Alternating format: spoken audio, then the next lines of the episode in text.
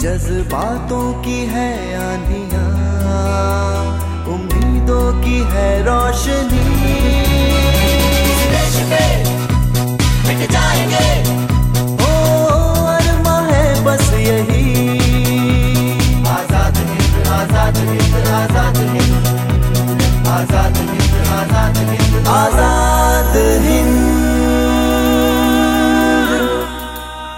स्वाधीनता संग्राम स्वराज पर एकाग्र कार्यक्रम आज़ाद हिंद ज्ञात अज्ञात स्वाधीनता संग्राम सेनानियों रणबांकुरों जननायकों की क्रांति कथाएँ और आज़ादी के यादगार तराने। नमस्कार। कार्यक्रम आज़ाद हिंद में आपका स्वागत है। जी हाँ श्रोताओं। आपके लिए ही तो हम रोज़ाना लाते हैं कुछ नए पुराने किस्से और भारत की आज़ादी में सक्रिय भूमिका निभाने वाले क्रांतिकारियों की जीवन गाथाएँ भी। तारीख। जो लोग चुपचाप रहते हैं उन्हें अक्सर गलत समझ लिया जाता है। सब सोचते हैं कि वे घमंडी हैं और उन्हें गुमसुम समझकर कोई उनसे आसानी से दोस्ती भी नहीं करता। हाँ सही कहा तुमने। मैंने भी कई बार देखा है कि जो लोग चुप रहना पसंद करते हैं उनके गुण तो बाद में पर दोष पहले देखे जाते हैं। और ऐसे ही एक महान क्रांतिकारी थे जिनकी चुप्पी को उनका घमंड समझ लिया जाता था। हाँ ये थे श्री मदन लाल ढींगरा। इनकी कम बोलने की आदत के कारण ही ऐसा होता था। एक संपन्न परिवार के पढ़े लिखे युवक थे मदन। बिल्कुल सीधे सादे अपने काम से काम रखने वाले। बीए कर लेने के बाद मदन लाल जी इंजीनियरिंग की शिक्षा के लिए लंदन गए। वहाँ वे इंडिया हाउस में रहने लगे। यहीं मदन लाल जी के क्रांतिकारी जीवन की शुरुआत हुई और उनकी मुलाकात विनायक दामोदर सावरकर जी से हुई। उन्हीं दिनों सावरकर जी इंडिया हाउस में ही अठारह की क्रांति की अर्ध शताब्दी धूमधाम से मनाने की योजना बना रहे थे। और भाई पढ़ाई कैसी चल रही है? अब बस सब ठीक ठाक चल रही है।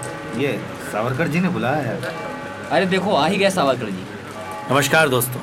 दोस्तों बहुत खुशी की बात है। हम लोग वतन से दूर यहाँ लंदन में अपने देश के अठारह के प्रथम स्वाधीनता संग्राम की अर्ध शताब्दी धूमधाम से मनाएँगे। और यह भी बड़े संयोग की बात है कि 10 मई 1908 रविवार को मनाएँगे। ये ठीक वही दिन है जब 10 मई अठारह को मेरठ में क्रांति भड़की थी। हम इसके लिए निमंत्रण भी छपवा रहे हैं, जिसका प्रारूप इस तरह से है।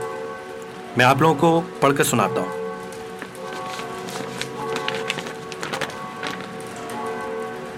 अठारह सौ सत्तावन के प्रथम भारतीय स्वाधीनता संग्राम का अर्ध शताब्दी समारोह मनाने के लिए इंग्लैंड में प्रवासी भारतीयों की एक सभा इंडिया हाउस में रविवार 10 मई 1908 को शांति समय ठीक चार बजे आयोजित की जाएगी। आप सभी और आपके भारतीय मित्रगण सादर आमंत्रित हैं। क्यों? क्यों भाई? ठीक है? हाँ बिल्कुल ठीक। ठीक है बिल्कुल हाँ, ठीक बहुत अच्छे दामोदर भाई। इन्हीं अंग्रेज़ों के नाक के नीचे इन्हीं के मुल्क में हम अपनी क्रांति का जश्न मनाएँगे। हाँ पर ख्याल रहे किसी अंग्रेज़ को इसकी भनक भी ना लगे। अगर किसी को पता चला तो हमारे हिंदुस्तानी भाई मुसीबत में पड़ सकते हैं। मदन लाल अरे भाई मदन लाल तुम्हें भी जश्न में आना है। जी बिल्कुल। अरे ये भी कोई कहने की बात है? समारोह खूब धूमधाम से मनाया गया। कई वक्ताओं के ओजस्वी भाषण भी हुए। भारत की आज़ादी विषय कई बातें हुई। समारोह में भाग लेने वालों को स्वाधीनता संग्राम की स्मृति के प्रतीक स्वरूप बैजेस बांटे गए। सभी के साथ मदन लाल जी को भी बैज मिला और उन्होंने गर्व के साथ उसे अपने कोट पे लगाया और अगले दिन वही बैज वाला कोट पहनकर बड़ी शान से वे कॉलेज पहुँचे। Madan love, what is this badge on your blazer? Take it out. Sir ये हम हिंदुस्तानियों के संघर्ष और शहीदों के प्रति उनके सम्मान का प्रतीक है मैं इसे नहीं निकालूँगा चलो इसको निकालो ए, हटा पकड़ो पकड़ो इसको पकड़ो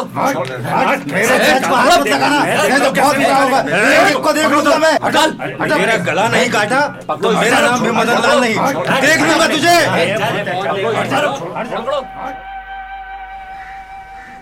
नहीं मदन लाल दोषी वो अंग्रेज़ स्टूडेंट नहीं है जिन्होंने तुम्हारे साथ क्लासरूम में झगड़ा किया तो आप ही बताइए इसमें दोष किसका है?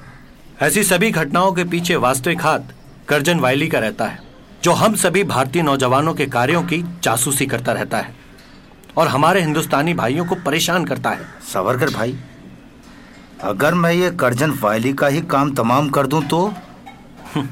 मदन दुनिया में सबसे आसान काम कुछ भी कहना है। और जानते हो सबसे मुश्किल काम इस दुनिया का क्या है? अपने कहे पर डटे रहना। सावरकर भाई मेरे हृदय में उठने वाला ये तूफ़ान अब कर्जन वायली की मौत पर ही थमेगा। अच्छा? हम्म। मदन अपना हाथ टेबल पर रखो। लीजिए। जानते हो ये क्या है? जी सूजा बोरा सीने वाला सूजा। अरे वाह! तुम्हारे हाथ में से सूजा आर पार निकल गया और तुम्हारे माथे पर शिकन तक नहीं आई। वाह तुम परीक्षा में पास हो गए मित्र। धन्यवाद। अब हमें योजना बनानी है और किसी भी योजना के सफल होने की पहली सीढ़ी होती है मज़बूत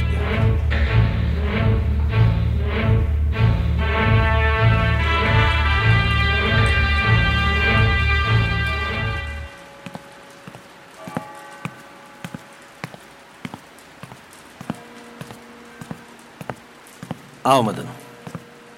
कहो काम कैसा चल रहा है? सावरकर भाई मैंने एक कोल्ट रिवॉल्वर खरीद लिया है और एक और व्यक्ति मुझे एक बेल्जियम की बनी पिस्तौल बेचने वाला है। अरे वाह ये तो अच्छी खबर है। और मैंने यहाँ एक निशानेबाजी का स्कूल भी ज्वाइन कर लिया। मैं रोज वहाँ जाकर अपना निशाना पक्का करता हूँ। बढ़िया बहुत बढ़िया। सावरकर भाई आपने इंडियन नेशनल एसोसिएशन का नाम तो सुना ही होगा। हाँ जानता हूँ। उस संस्था को भी और उसके उद्देश्य को भी। हाँ उस संस्था का उद्देश्य तो भारतीय नौजवानों को अंग्रेज़ी संस्कृति का गुलाम बनाना है। और इस संस्था की सचिव कुमारी एमा जोसेफाइन बैक है। मैं उस संस्था का सदस्य बन गया हूँ। क्या? क्या कह रहे हो मदन? जी क्योंकि यही सबसे आसान तरीका है करजन वायली तक पहुँचने का। मतलब? मैंने संस्था के सचिव कुमारी एमा से दोस्ती कर ली है। और वहाँ मैंने अच्छी पैठ भी बना ली है। करजन वाइली वहीं आता जाता है। मगर ध्यान रखना मदन लाल कहीं किसी को कोई शक ना हो। आप चिंता मत कीजिए मैं ध्यान रखूँगा। Madan Lal Indian national association में नियमित जाने लगे। वो असल में सही मौके की तलाश में थे। कि कब कर्जन वाइली का काम तमाम कर दिया जाए। वायली हमेशा मदन से इंडिया हाउस की गतिविधियों के विषय में जवाब तलब करता रहता था। मदन लाल जी भी उतनी ही बातें करजन को बताते जितनी सावरकर जी उन्हें बताने को कहते। मदन लाल ने 8 जून 1909 को कर्जन वाइली को मारने का इरादा कर लिया। मगर ठीक उसी दिन विनायक सावरकर जी के भाई गणेश को अंग्रेज़ी हुकूमत ने आजन्म कारावास की सजा सुना दी। इसी वजह से वाइली को मारने का विचार उन्हें थोड़ा स्थगित करना पड़ा। और जल्द ही वो दिन आ गया, जब उन्हें करजन वायली को मारने का सही मौका मिल गया। 10 जुलाई 1909 को इंडियन नेशनल एसोसिएशन का वार्षिकोत्सव मनाया जाता था। मदन जी को इतना तो विश्वास था कि इस जलसे में करजन वायली ज़रूर आएगा।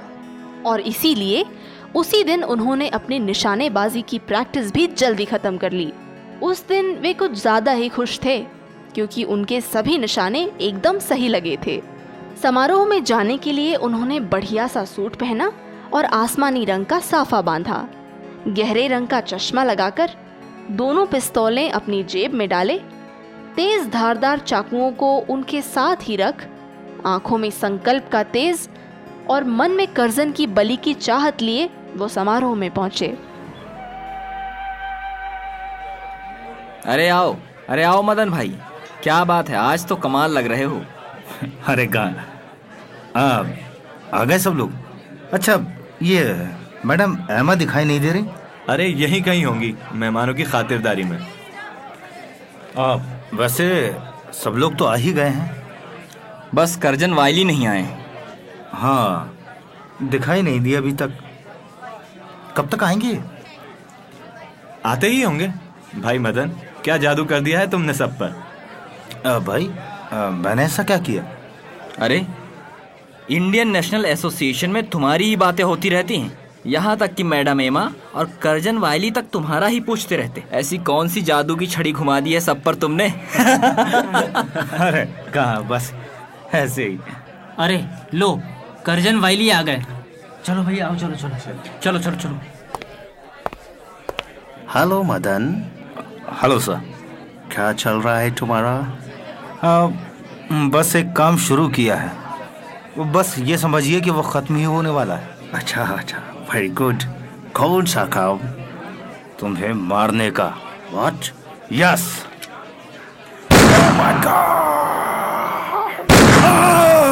ये ले स्टॉप हिम अरे क्या हुआ? किसने गोली मारी? अरे किसने मदन लाल ने मारी है गोली? पकड़ो उसे। पकड़ो। जाओ मदन लाल। तुम यहाँ से भाग नहीं सकते। पिस्तौल फेंक दो। हट जाओ ललक्का मेरे रास्ते से। ये ले पकड़ लो इसे पकड़ो इसे छोड़ो मुझे इसको छोड़ो छोड़ो छोड़ो मुझे और देखो ये तू तू चाकू निकले मुझे तेरी तो देखो इसकी हाँ कितनी गोली लगी है मिस्टर वाइली को उन्हें जल्दी अस्पताल भेजो sir mister Wyllie is no more दो गोली सीने में लगी और तीन गोली चेहरे पर ओह नो दूसरे को अस्पताल जल्दी ले जाओ सर इसी ने गोली मारी है मिस्टर वाइली और कसाजी ललक्का पर। Hey doctor. Check him. Doctor. Hey mister Madan. तुमने ही मिस्टर वाइली और मिस्टर ललक्का को मारा है? नहीं लालक्का को नहीं मारना चाहता था। वो तो गलती से अपने बचाव में मुझसे गोली चल गई। ओके तो तुमने वाइली सर पर पाँच गोली खालती से चलाया है? नहीं मैं उन्हें ही मारने आया था। मुझे बस इतना ही कहना है। अब मेरा चश्मा उठा के देंगे। वहाँ गिरा है। ले जाओ इसे। अरेस्ट हिम देखा तुमने? उसके चेहरे पे जरा सी भी शिकन नहीं थी। तुमने देखा नहीं? जब वो डॉक्टर मदन लाल की दिल की धड़कन चेक कर रहा था तो डॉक्टर खुद कितना कप कपा रहा था। और मदन लाल तो मानो ऐसे देख रहा था जैसे कुछ हुआ ही नहीं। वैसे एक बात तो साफ़ हो गई है। मदन लाल की जेब में दो रिवॉल्वर थी। तो उसने दूसरी रिवॉल्वर क्यों नहीं निकाली? इसका मतलब वो सिर्फ़ मिस्टर वाइली को मारने आया था। हाँ तुमने देखा नहीं? ललक्का मदन लाल पर कूद पड़ा। तभी तो उसने उस पर गोली चलाई। नहीं तो मदन लाल किसी और को गोली नहीं मारता। सावरकर भाई इस मदन लाल ने तो कमाल कर दिया। हाँ ज्ञानचंद भाई उसने वो कर दिखाया जो ये अंग्रेज़ सपने में भी नहीं सोच सकते थे। हाँ पर सुना है कि मदन लाल के पिता और भाई ने लंदन तार किया है। और कहा है कि मदन लाल से हमारा कोई संबंध नहीं है और हम उसके द्वारा किए गए कार्य की निंदा करते हैं। भाई भले ही मदन लाल के पिता और भाई उसके कार्य की निंदा कर रहे हों पर पूरा भारत पूरा भारत देश मदन लाल के साहस की कभी ना मिटने वाली कहानी स्वर्णिम अक्षर में लिख रहा है। हर भारतीय को उस पर गर्व है। तुम धन्य हो मदन लाल सच कहते हो।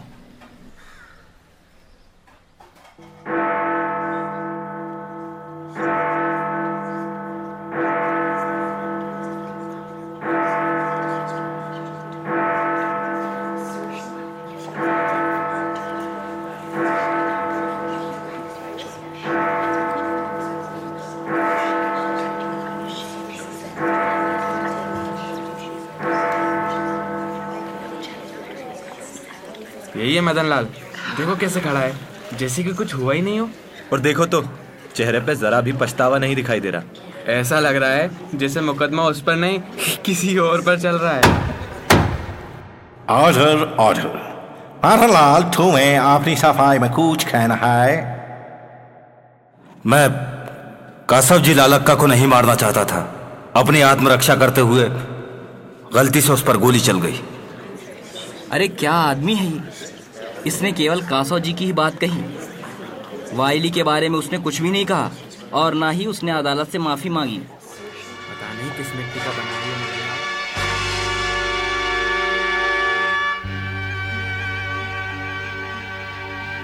जी सावरकर भाई। ज्ञानचंद मैं कल मदनलाल से मिलने जेल जाऊँगा। मैं भी आपके साथ चलूँगा। मुझे उसकी बहुत याद सता रही है। ठीक है। तो फिर हम दोनों कल सुबह मदनलाल से मिलने चलेंगे।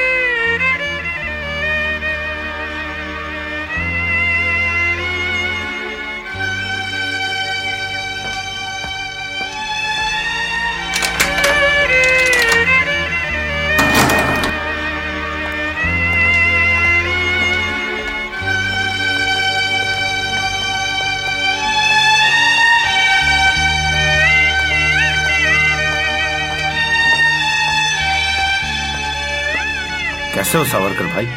अरे देख नहीं रहे? तुम्हारे किए गए साहसिक कार्य से सारे भारतवासियों का सीना गर्व से चौड़ा हो गया है। आपसे एक बात कहनी थी। हाँ कहो। सावरकर भाई मेरी फांसी के बाद आप लोग मेरा अंतिम संस्कार हिंदू रीति रिवाज से करना। और मेरा जो भी सामान यहाँ है उसे आप बेच देना। और उन पैसों को अपने राष्ट्रीय कोष में जमा कर दीजिएगा, ताकि वो पैसा देश की आज़ादी के संग्राम में काम आए। हाँ मदन लाल जैसा तुम चाहते हो, वैसा ही होगा।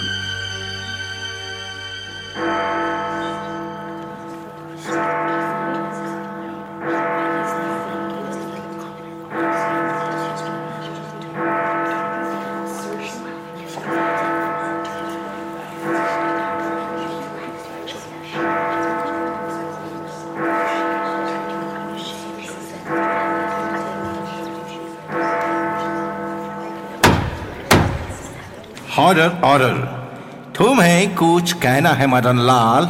मैंने जो कुछ भी किया, वो बिल्कुल ठीक किया है।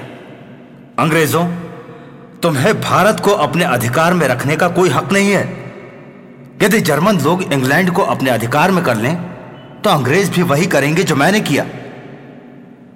आप लोग मुझे मृत्युदंड दे सकते हैं, मगर यह याद रखिए, मेरी मौत अंग्रेज़ी शासन के खिलाफ विद्रोह की आग में हवा का काम करेगी। इस मुकदमे का फैसला 25 जुलाई 1909 को सुनाया जाएगा।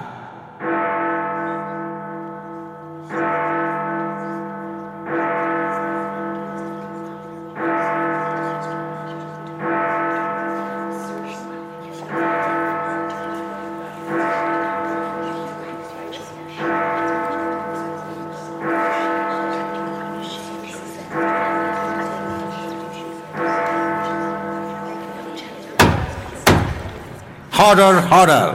This is 25th July 1909. सारे गवाहों और मुजिम के इकबाली बयान से साफ़ हो गया है कि मुझे मदन लाल ठीकरा ने मिस्टर करजन वाइली और कासनजी ललक्का की गोली मारकर हत्या की है यह अदालत मदन लाल ठीकरा को सजाए मौत देने का हुक्म देती है 17 अगस्त 1909 को मदन लाल को फांसी दी जाएगी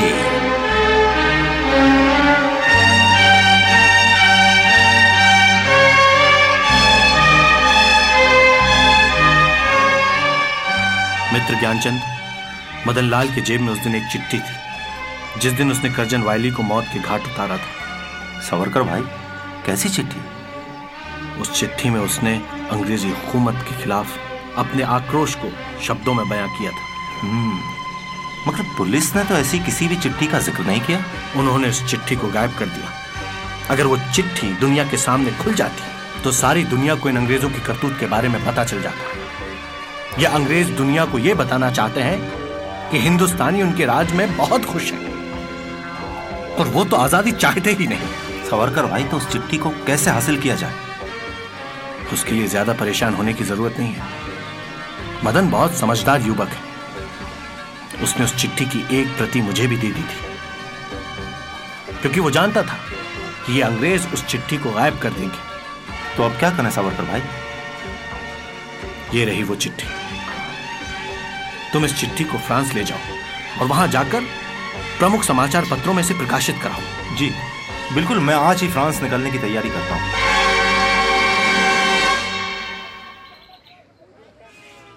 फिर इस चिट्ठी का क्या हुआ?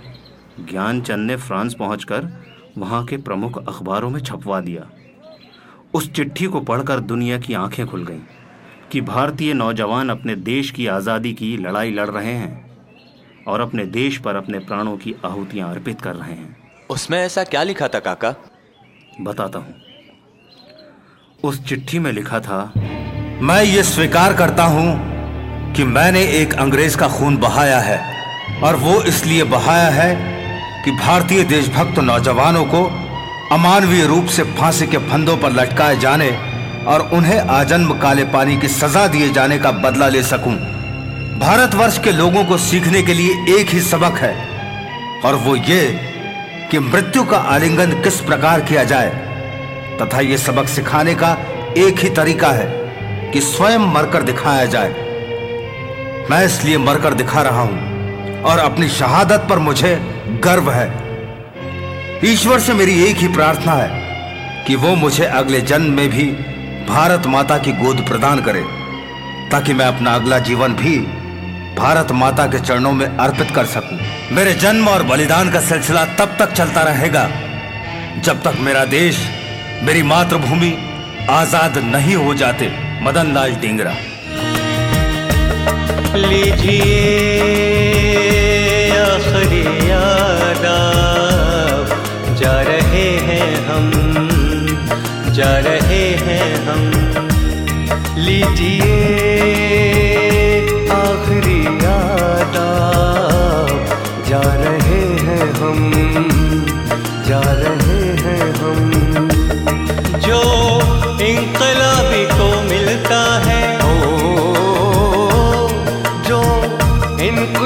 इनकलाबी को मिलता है। पा रहे हैं हम। लीजिए आखिरी जा रहे हैं हम। जा रहे इंग्लैंड में रहने वाले भारतीय अपने ही देश के ऐसे वीर सपूत को खो देने के विचार से ही बहुत दुखी थे। कईयों ने उस दिन उपवास रखा तो कईयों का रो रो के बुरा हाल था। उसी दिन मदन के साथियों को समझ में आया कि वो बदला बदला, चुपचाप सा क्यों नज़र आता था। उस दिन वे सभी मदन की चुप्पी का राज समझे। उनको ये महसूस हुआ कि वो चुप रहकर और अलग थलग रहकर अपने लक्ष्य को पाने के मंसूबे बनाता रहता होगा। खुद पर उन्हें क्रोध भी आया कि मदन लाल जैसे वीर और लगनशील व्यक्ति के लिए उन्होंने क्या सोचा था और असलियत में वो क्या था। मरते मरते भी वे दुनिया को आज़ादी का मतलब समझा गए। पूरी दुनिया उन्हें गलत समझती रही पर उन्होंने सावरकर जी की बात ऐसे मान से रखी कि सबने देखा। पहले से किसी के बारे में कोई राय बना लेना इसीलिए खतरनाक हो सकता है। बिना किसी पूर्वाग्रह के हमें अपने संपर्क में आने वाले लोगों को सम्यक दृष्टि से देखना चाहिए। हाँ सही है। जो लोग चुप रहते हैं या ज़्यादा घुलते मिलते नहीं उनकी नज़र बस अपने लक्ष्य पर ही रहती है। इसीलिए किसी और बात पर उनका खास ध्यान नहीं जाता। और फिर जब उनका लक्ष्य पूरा होता है तो ऐसा होता है कि दुनिया देखती है। अभी आप सुन रहे थे कार्यक्रम आज़ाद हिंद। अब दीजिए हमें इजाज़त। हम फिर हाजिर होंगे अपने अगले अंक के साथ। तब तक के लिए नमस्कार। नमस्कार।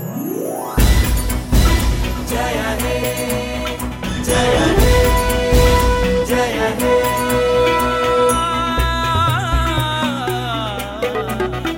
जज्बातों की है आनिया उम्मीदों की है रोशनी।